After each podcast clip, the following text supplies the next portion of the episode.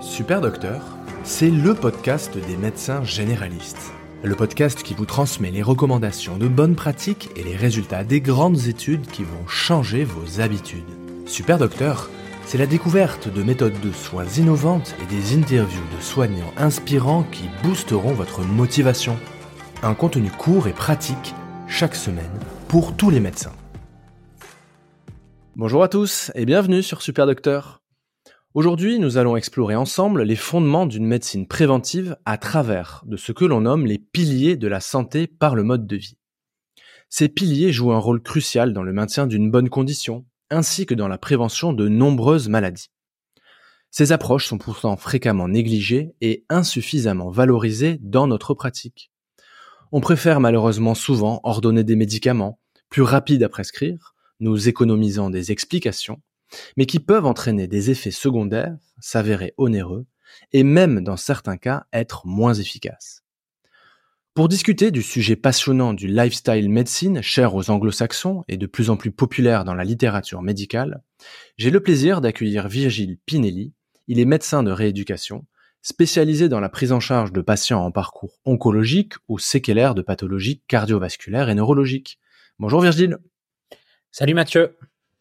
Alors Virgile, je te remercie beaucoup d'avoir accepté mon invitation parce que je sais que tu es un fanatique de la prévention. Et dans cet épisode, je te propose qu'on discute des idées reçues sur les piliers de la prévention par le mode de vie et éventuellement qu'on débunk les mythes qui y sont associés. Est-ce que tu es d'accord avec ça? Ouais, ouais, ouais, ça me va très bien. C'est parfait. Alors, le premier pilier, évidemment, c'est l'alimentation, et je crois que tu voulais faire un focus sur l'importance des protéines et des histoires qu'on se raconte à son sujet. Ouais, tout à fait. Euh, par rapport au sujet de la prévention et de l'alimentation, on dit beaucoup de choses, et heureusement qu'on dit beaucoup de choses, parce que c'est vraiment une des bases de la prévention de nombreuses maladies, notamment cardiovasculaires et métaboliques. Spécifiquement, j'aimerais bien euh, profiter de la tribune que tu m'offres pour parler des protéines, parce qu'aujourd'hui, c'est probablement une des catégories de nutriments qu'on a à tort chez nos patients, surtout un peu âgés, tendance à diaboliser. On parle beaucoup du risque pour les reins liés aux apports de protéines et de la néphroprotection au nom de laquelle eh bien, il faudrait éviter de faire manger euh, trop de viande, œufs, poissons, notamment à nos aînés. En réalité, il a été clairement montré, et on le voit sur euh, les sites des sociétés savantes, que pour les patients qui n'ont pas de pathologie néphrologique associée, un débit de filtration glomérulaire à plus de 60, on peut faire comme chez les sujets euh, plus jeunes euh, et leur faire 1 gramme, 1 gramme 2, 1 gramme 4 par jour et par kilo de poids sans que ça leur pose de problème. Par ailleurs, si on essaye de remettre un petit peu l'église au milieu du village là-dessus, j'ai l'impression dans ma pratique qu'il y a beaucoup plus de tolérance sur les petites euh, hypertensions, hein, le petit 14,5, le petit 15 de systolique, euh, qui pourtant est beaucoup plus délétère euh, pour les néphrons que l'alimentation riche en protéines. L'autre côté de la pièce, c'est que un patient qui va manquer de protéines va avoir tendance, on le sait, à plus rapidement euh, diminuer sa capacité musculaire, à plus rapidement perdre ses capacités de locomotion, et puis ensuite, quand tu laisses euh, la boule de neige évoluer, eh ben, euh, à chuter, à faire les hospitalisations, les complications qu'on connaît. Donc, pour moi aujourd'hui, un des messages clés sur la prévention, au-delà de ne mangez pas trop gras, trop salé, trop sucré qu'on entend à la télé, c'est manger suffisamment de protéines, que vous soyez jeune ou que vous soyez vieux. Et en fait, on comprend bien avec toi que quand on a une fonction rénale qui est correcte, il faut pas hésiter à manger autant de protéines qu'un adulte en fait. Bah ouais, tout à fait. On peut, on peut euh, se fixer. Alors les, anciennes recommandations, c'était 0,8 à 1 gramme par kilo euh, de poids et par jour. Aujourd'hui, on, on a plutôt tendance à aller vers 1,2, 1,3. Super. Euh, on va se tourner maintenant vers l'activité physique. Euh, tu voulais faire un point sur l'importance du renforcement musculaire. Alors, c'est une activité qui fait parfois peur pour certains types de patients. Je pense par exemple aux personnes âgées ou ceux souffrant de pathologies chroniques. Et pourtant, on le conseille pas assez. On le conseille pas assez du tout.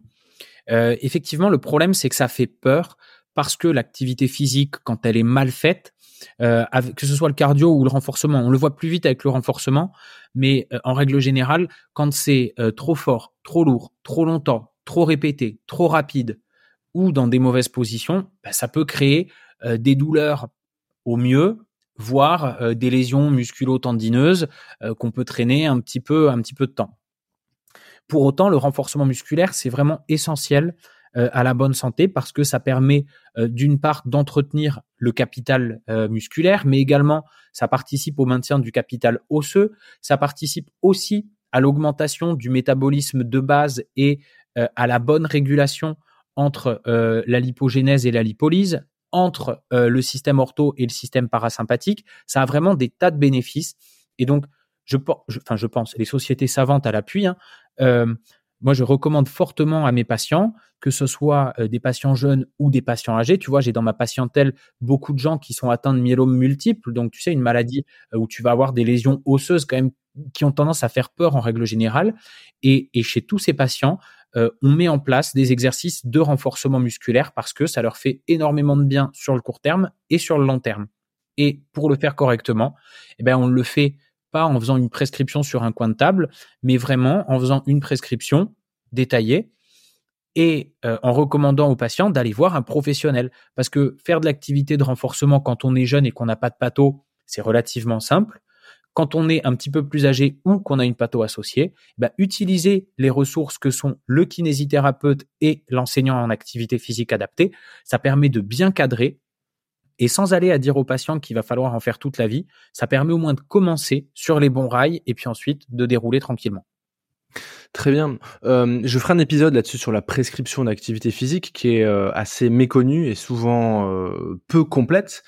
Et on commence à comprendre qu'il est bien plus nocif de ne pas prescrire d'activité physique pour nos patients plutôt que d'en prescrire une au risque d'être d'être nocif je crois que c'est le moment de discuter du stress. Alors le stress, c'est un élément capital, notamment dans la médecine intégrative, qui est un sujet qui me passionne.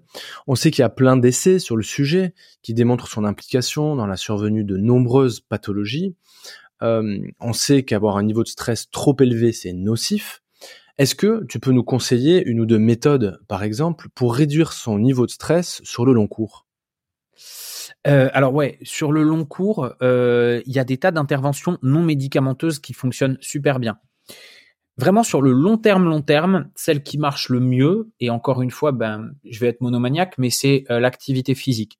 Là, pour le coup, plus l'activité physique régulière, type aérobie, tu vois, le fait d'aller marcher tous les jours, ta demi-heure, ou d'aller faire un peu de vélo, ça c'est hyper chouette. ça marche bien sur la régulation du stress, notamment par des boucles hormonales. Sur le plus court terme, euh, soit la respiration carrée, qui est en fait euh, un dérivé de la cohérence cardiaque, où euh, tu, tu inspires tranquillement pendant 6 secondes, tu bloques 6 secondes, tu souffles 6 secondes, tu bloques 6 secondes, donc ça te fait ton carré, et tu le répètes 5 fois, 6 fois. ça, c'est la première.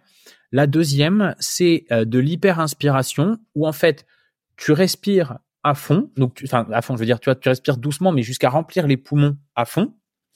Et quand tu as rempli les poumons à fond, tu bloques, puis tu inspires une dernière gorgée d'air, genre un tout petit peu de volume en plus, et puis ensuite tu expires lentement. Dans les deux cas, sans rentrer dans les détails, ça va jouer euh, sur la balance ortho-parasympathique en stimulant un petit peu plus le parasympathique, et donc ça va te faire descendre le niveau de stress. Euh, ça marche plutôt bien. Alors, il n'y a pas une technique qui marche universellement chez tous les patients. Et moi, ce que j'aime bien, c'est donner les deux à mes patients et ensuite, tu vois, ils les essayent. Et si ça marche pas, eh ben, je leur propose d'autres choses. Il y a plein d'autres interventions non médicamenteuses qui fonctionnent sur le stress aigu, chronique. Puis en fait, l'idée, c'est de dire aux gens, euh, on commence avec un, un essai. Si ça marche pas chez vous, c'est pas grave. Il y a d'autres possibilités. Donc, on se revoit jusqu'à trouver ce qui vous convient à vous. Ok, très bien. On va parler de l'alcool maintenant. Évidemment, tous les médecins connaissent ses méfaits sur la santé. Cependant, les recommandations ont changé sur son sujet. Auparavant, on pouvait tolérer un, deux, voire trois verres de vin. Je crois que c'était dû au régime méditerranéen avec un certain biais sur l'alcool qui était consommé dans ce régime. Alors, est-ce que tu peux nous dire, est-ce que c'est toujours le cas? Est-ce qu'on peut toujours consommer un petit peu d'alcool? On peut toujours consommer ce qu'on veut. Euh, objectivement, on, peut euh, euh, consommer de l'alcool, on peut consommer du tabac, on peut consommer de la drogue. par contre, il faut pas avoir envie d'être en bonne santé à 45 ou 50 ans. Est-ce que on peut consommer de l'alcool régulièrement et espérer, tu vois, s'en tirer au loto, mais espérer avoir de bonnes chances de vieillir en bonne santé? Non, clairement pas. Euh, alors, c'est un sujet compliqué, hein, surtout en France, l'alcool, parce que il y a le côté euh, euh, tradition, il y a un lobby de l'alcool qui est un lobby du, vin qui est hyper fort. Je sais pas si tu as vu là récemment, il y a eu encore des discussions à propos du soutien gouvernemental au Dry January ou plutôt du non-soutien gouvernemental, alors qu'ils soutiennent le mois sans tabac, ce qui est déjà une bonne chose. effectivement, ce qu'on pensait connaître de l'alcool en disant un à deux verres par jour, ça protège. À un moment, c'était même pas, c'est pas grave, c'était ça protège. Euh, en fait, euh, effectivement, c'était dû au French Paradox, donc qui est sorti dans les années 80. Euh, pourquoi est-ce que les Français à niveau de cholestérol équivalent faisaient moins d'accidents cardiovasculaires que les anglo-saxons? On a dit régime méditerranéen et donc les polyphénols du vin qui sont dedans. En fait, euh, Aujourd'hui, on sait que c'est faux. Euh, il y a une super grosse méta-analyse qui a été faite, qui a été publiée dans Lancet, qui suit des patients de 1990 à 2015. Et en gros, cette étude, elle montre que la courbe en U, celle qui dit zéro verre, c'est à risque, et puis quand on est à 1, 2 verres, c'est bien, et puis ensuite, c'est re à risque, on sait que c'est faux. En fait, le seuil euh, de protection, c'est zéro. On va parler de la vape, qui est très euh, à la mode en ce moment. Est-ce que tu peux nous dire ton point de vue sur le sujet et notamment de sa place dans le sevrage au tabac? Ouais, alors euh, euh, sur le sevrage au tabac, c'est un super bon outil. Le Haut Conseil de la santé publique s'est positionné en 2021. Alors eux, ils disent pas c'est un super outil, ils sont un peu plus modérés. Ils disent dans une stratégie de sevrage, il faut quand même recommander plutôt euh, des, outils conventionnels comme les patchs, les substituts, les gommes, les pastilles qu'on a l'habitude d'utiliser. Par contre, il n'est pas exclu que pour certains patients, notamment ceux qui ont déjà commencé leur sevrage comme ça, eh ben ça soit bien. La vape, dans l'absolu, euh, et c'est, j'aime bien ta question où on parle vraiment du sevrage. Euh, quand on la repositionne, en fait, elle reste mieux que la cigarette. Elle reste mieux parce que effectivement, tu as quand même une exposition aux aldéhydes qui sont cancérigènes, mais t'as pas les goudrons, euh, t'as pas euh, les particules fines, donc c'est mieux euh, et ça permet d'arrêter de fumer pour les fumeurs de geste, ça permet de diminuer petit à petit la dose de nicotine. Par contre, la vape c'est un super gros problème de l'autre côté pour les gens qui fument pas et chez qui ça devient une manière un peu plus accessible et un peu cool de faire comme tout le monde. Et pour ça, le vrai problème c'est les puffs qui en plus sont une connerie écologique et heureusement sont en passe d'être arrêtés. On va aborder le septième et dernier pilier avec toi, Virgile. C'est celui des relations sociales. Euh, beaucoup d'études démontrent leur importance, notamment lorsque ce sont des relations sociales actives.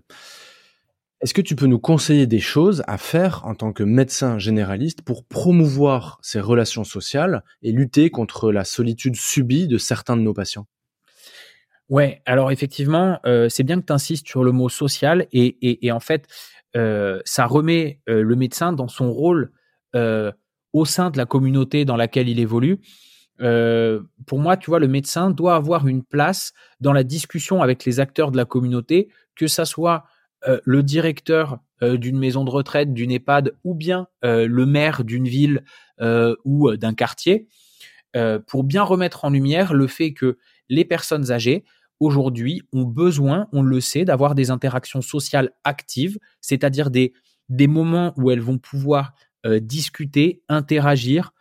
Euh, tu sais, on a déjà tous été dans des EHPAD et, on a déjà tous vu euh, une quinzaine de personnes âgées qui sont devant les feux de l'amour ou arabesque toute l'après-midi. Ça, c'est une interaction sociale de merde. C'est purement passif, ça n'a aucun intérêt, tu vois. Et je pense qu'en tant que médecin, eh ben, on doit au sein de la communauté à laquelle on est rattaché, à laquelle on appartient, ben, militer pour le retour des clubs du troisième âge, pour le retour d'activités qui sont socialement riches, ben, pour éviter tout ce qui est dépression, déclin cognitif des personnes âgées. C'est parfait. Écoute, je te remercie beaucoup, Virgile. C'était vraiment un épisode passionnant. Tu nous as appris plein de trucs et tu nous as transmis plein d'outils très très pratiques. Euh, alors, avant de te dire au revoir, est-ce que tu peux nous dire où est-ce qu'on peut te retrouver? Ouais, moi je suis présent sur Instagram et je suis présent sur YouTube. Euh, les deux s'appellent docteur.pinelli. Bon, bah écoute, on va pas hésiter. Euh, je te dis encore une fois un grand merci, Virgile, et puis à bientôt. Avec plaisir. À bientôt, Mathieu. Ciao. Salut. J'espère que cet épisode t'a plu. Si c'est le cas, pense à t'abonner pour ne rater aucun épisode. Si tu veux me laisser une note de 5 étoiles sur ton application, ça m'aiderait aussi beaucoup. Tu peux également rejoindre la newsletter afin de recevoir une fois par mois un mail dans lequel je te transmets plein de contenu pour la médecine générale.